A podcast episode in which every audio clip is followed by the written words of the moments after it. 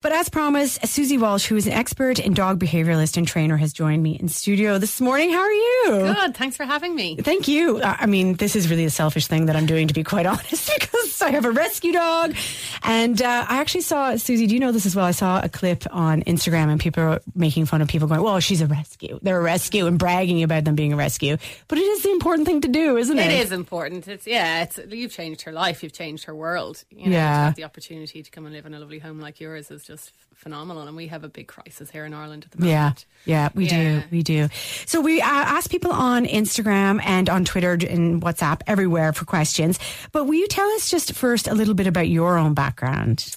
Well, I was indulged by my parents who let me decide to work with animals, and I got to do what I wanted from the get go. I've never done anything else but work with dogs, so I feel very, very fortunate and privileged. And when I was reading about your degree, applied animal welfare and behavior, I didn't even know that existed. Yeah, you had to go to Where did you Edinburgh. do- oh, Edinburgh. time. Right, Yeah, right. yeah. And is a it little a- more scope here now to do things like that. Here, it's a much bigger industry. When I started out, there was people didn't really know what a behaviourist was. Really, Yeah. And was it a, like a long degree to do? yeah. yeah, Well, I was in six years. Wow. total.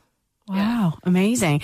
Um, and, you know, of before we get into the specific questions, when people are thinking about getting a dog, and this is something that we did think about for two years before we actually did it, what are some of the actual basics? Like, just really ask yourself these questions before you commit to them. The big thing I get is that people think their lifestyle is pretty high energy and they think because they walk five, six kilometres a day that actually they need a high energy dog. And generally speaking, that's actually on the low energy scale of dogs. So I find a lot of people will get a high energy or working breed of dog and you have to mentally stimulate them and you have to exercise and you have to be able to do both of those things. So if it's really nice and everyone goes, Oh, I love having a smart dog. That's wonderful, but you have to do something with those smarts. So you have to be able to entertain that dog. You have to be able to exercise the dog and fulfill those dogs' needs. So it's really important that you get, you know, a dog that's appropriate for your home. And there's so many professional people that are highly qualified to give you help and advice on how to do that. You know, your vet, even your uh, local groomer, myself. I'll do phone calls with people. That's not a problem and guide them in the right direction. After that, it's getting the dog from a right source. So we have a big problem here with obviously puppy farms or people that are backyard breeders that don't really know what they're doing.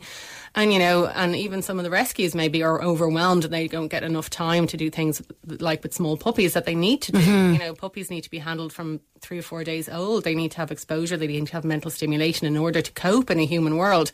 And when that doesn't happen, then you get problems. And those problems are, can be sometimes very difficult to Oh, treat. definitely. So we've uh, done a lot of reading and a lot of research as well um, before we got her, and I actually felt like it was a bigger deal than having a baby. If I'm honest with you, I'm like I didn't read that much for Joan. Oh my God, she seems okay. So there is a lot to consider. Um, some of the specific questions that came in though, and we're kind of doubling them up or tripling them up because a lot of people ask similar things. Is and I suppose the first one is about separation anxiety. So once you do get your dog and you commit to the animal that suits you and your family and your household, and one in particular was saying we know our dog barks nonstop when we're not in the house. So that is part of I suppose separation anxiety and how people could cope with that. Yeah, so that's a difficult one. That's one of the hardest ones to treat because you're absent when you need to be training your dog. You're not actually present when the dog is having the mm-hmm. behavior problem. So that can be really difficult for a lot of people. And a huge population of dogs do suffer from anxiety because we've bred them domesticated animals to yeah. want to be around us all the time. But if you take it back to basics, isolation anxiety or separation anxiety is the dog, the animal's fear is that you're not coming back. Mm-hmm. So dogs wake up in the morning, like Betty wakes up in the morning going, how can I make Betty's day the best day it can possibly be? and that is her concern at Yeah. that moment in time. And she feels very vulnerable. I'll often tell people if you lose your cat, often your cat will come do very well. You very rarely get emaciated cats necessarily Yeah. unless they've been locked up in rescue. You get that with dogs a lot because they really are dependent on us for everything. Mm-hmm. So they're very vulnerable when they're left on their own and then the dog gets stressed and confused. And the problem is even when you return and the dog is barking, the dog's not learning anything. They're not learning that barking makes you return, but they're in panic mode. And when you're in panic mode, fight or You flight just keep mode, repeating. you, you just you just don't know what to do and you're not learning from that experience so you have to take it down your dog has to be comfortable with you outside a room in your home before you can leave your dog Mm-hmm. and that's the difficulty for people because often you can't leave your dog until they're ready to do so and a huge amount of dogs actually need medical intervention when it comes to separation anxiety anxiety you know. Really? yeah yeah in order to help them cope Okay. just like you know if I want we, we find it difficult there's very few people with separation anxiety most of us go yeah I'm on my own I have that with my husband, but anyway, continue. yeah. but uh, it's it's kind of equivalent to say a fear of flying. Yeah. So yeah, it can be really hard. And if I train you on a Monday, you're not ready to go on a flight to Australia on a Tuesday. Yeah. You know, you have to build it up and you have to be ready to do that. You have to get So what should people on the do then? So you have to get ready ready with your dog with very short absences. It has Okay. to be in a space where they're already comfortable sleeping. So a, a big problem I see is a lot of people have their dogs in their bedroom with them, which I love, but then they're trying to leave them in the kitchen when they go. Okay. And the dog is not used to sleeping there or relaxing there. And the difficulty with that is the dog goes, well, I can't chill out here. It'd be like me putting you in your bathroom to go for a nap. You know, Mm-hmm. Yeah. it's t- it's totally unrelated. So the dog has to be really comfortable in the space they're going to be, and they have to get used to you coming and going for So short go for short times. Yeah, Okay. there's different ways that you can do it. Mainly, it needs to be the dog needs to be relaxed when they see you leave the room and come back. Yeah. leave the room and come back. Okay. you know, some dogs do better with another dog's companionship or even a cat. Yeah. and then some dogs just really need to be Okay. with their with their people. Okay, so it's probably a good idea to have a, maybe two places in the house that they're very comfortable. Yeah, in? yeah, re- okay. yeah, or even a mobile bed that they or Okay. you know, some dogs do well with a crate, some don't. You know, Okay. depending on the dog. And so another one that came in quite a bit is uh, I have one person in particular is a cockapoo who's become very aggressive.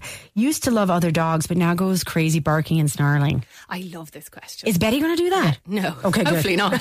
the reason being is if your dog, you've got your dog to age three, and your Yeah. dog before that, for the first two years of their life, have been happily playing with other dogs, Mm-hmm. happily interacting with people, and that suddenly changes or changes, changes over a quick period of time. You don't have a behavior problem, you have a medical problem. Really? Yeah, so there okay. was a study done by wonderful Daniel Mills, who's a veterinary behaviourist who's um, phenomenal. And he did a study about aggression in dogs, and 82% of cases of dog aggression or dog reactivity are equated to undiagnosed pain and discomfort. So that's a very, very high statistic. So I would be looking at that dog for hip problems, Okay. knee problems, gastro problems, uh, you know, if they've an upset stomach.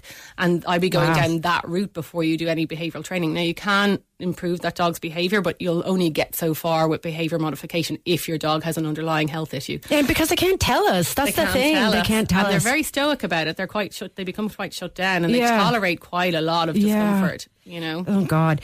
Um, another one actually. So I have an eight-year-old dog who won't walk on the lead. Is it too late to teach an old dog new tricks? I feel like your answer is So, Yeah. so in that, I'd want to know: was the dog okay walking in the lead before? Before, okay. We don't know that actually, sorry, yes, well, yeah. yeah. In which case, there might be arthritis, there might be some pain or discomfort, there might have changed environment. But no, it's never too late to teach an old dog new tricks. I love older dogs. Teaching a dog 11, 12, whatever. Same with. You know, I'm getting on. I can still learn. I'm still learning on a daily basis. I've got, you know, doing loads of, still doing loads of dog courses and things like that. No, that's a, Okay. yeah, that's And what true. about? I have to say that I, when I was looking for a dog, I was like, oh, I really don't want them to be in other people, up into people's grills, like jumping, and because I'd be so Canadian with that, I'd be like, oh, so rude. Sorry. So a lot of people texting in saying about a dog reactivity to people and like jumping up, and it's not aggression, but how do you get them to just kind of They're so excited. down a notch. Yeah, and what your dog, you have to take it back as well to talk about. We always want to know why the dog is doing something, and quite often the dog is doing is something to reach our little hands, um, to reach to, to get interaction. Yeah. And one of the easiest things you can do as a pet owner or as a visitor, even if you're going to someone's house, is actually go down to the dog's level before they have the time to go up. So enter the room with your hands down low, and what the dog will start to learn is, I don't have to jump Yeah. uh, to, oh, you're going to come down to me. And what they realise is actually a dog will be, someone will pet a dog for much longer if they they have Yes. four on the floor. We call it four on the floor. And outside of that, you re- a lot of reward training for you know not jumping for Yeah. sitting a lot of rewards for sitting and then if your dog does jump on you you abruptly turn your back and walk away Okay. but then quickly turn around again and give them an opportunity to get it right and what your dog will start to learn is oh if I put my feet on you you're going to walk away Okay. if I keep my feet down you'll pet me for ages So I'm that's do that's uh one of the ways that we It is just a minefield though, like because it's like each and it's like people. Each dog is individual, so their problems are individual, and it's just there's. I really, honestly, have been blown away in the last month with the amount of information I've needed to know. Like it's quite Yeah. crazy. Final question for you, please, Suzi Walsh, is our two dogs. We have a Yorkie and a Pug, and they keep fighting with each other. So, I mean, there's a lot of multi-dog households listening as well. Yeah, and that can be really hard, and it's really hard. It, that's one of the hardest ones I get um, brought into me when two dogs in the same household are arguing because Yeah. it depends on why they're arguing. If they're arguing over a resource, which is food or people or toys, Okay. it's actually quite straightforward because generally there'll be one instigator and then one, well, the other dog is actually just Like defending themselves. yeah, and that's actually easy because we know what the trigger is. Yes. When they're actually two dogs that don't get on well, I'm unfortunately I often have a conversation. It's like a relationship, like a human relationship. Yes. If you're living with somebody that you're fighting with all the time, that Okay. maybe it's not the best scenario to be in. I hate when people say to me, "Oh, I just love- want my dogs to tolerate each other. I'm like, I don't want to just tolerate my husband. I actually want to. I wanna get along. I want to like him. I like enjoy living with him. And it's a lot of pressure to put on two animals because they don't all get on at all times. Yeah. And no dog on the planet, no human on the planet gets on with everyone at So all it's about establishing the source, really, isn't it? Establi- Yeah. uh, Okay. for everything. Yeah. Establishing the source, why it's happening, what is the trigger, because you can once you have a trigger, you can work with a trigger. Unpredictability is where it becomes really difficult. Oh my god, this is crazy information. I just I need, I need to lie down, but it's brilliant. And we know a lot of dog owners listening to us because we often get little pictures of our, our, our dog listeners as well. Love getting So, pictures of dogs. How can people pictures of dogs? I do. And Suzi, how can people get in touch with you then? Oh, uh, dogbehaviour.ie is probably the easiest one. You can Perfect. get me Instagram. You can get me. Will on, you come on again? Because we got to through about two percent of the questions. about Betty more. Yeah, yeah, we should. Thank you, Suzi. Thank you. Thanks for having me.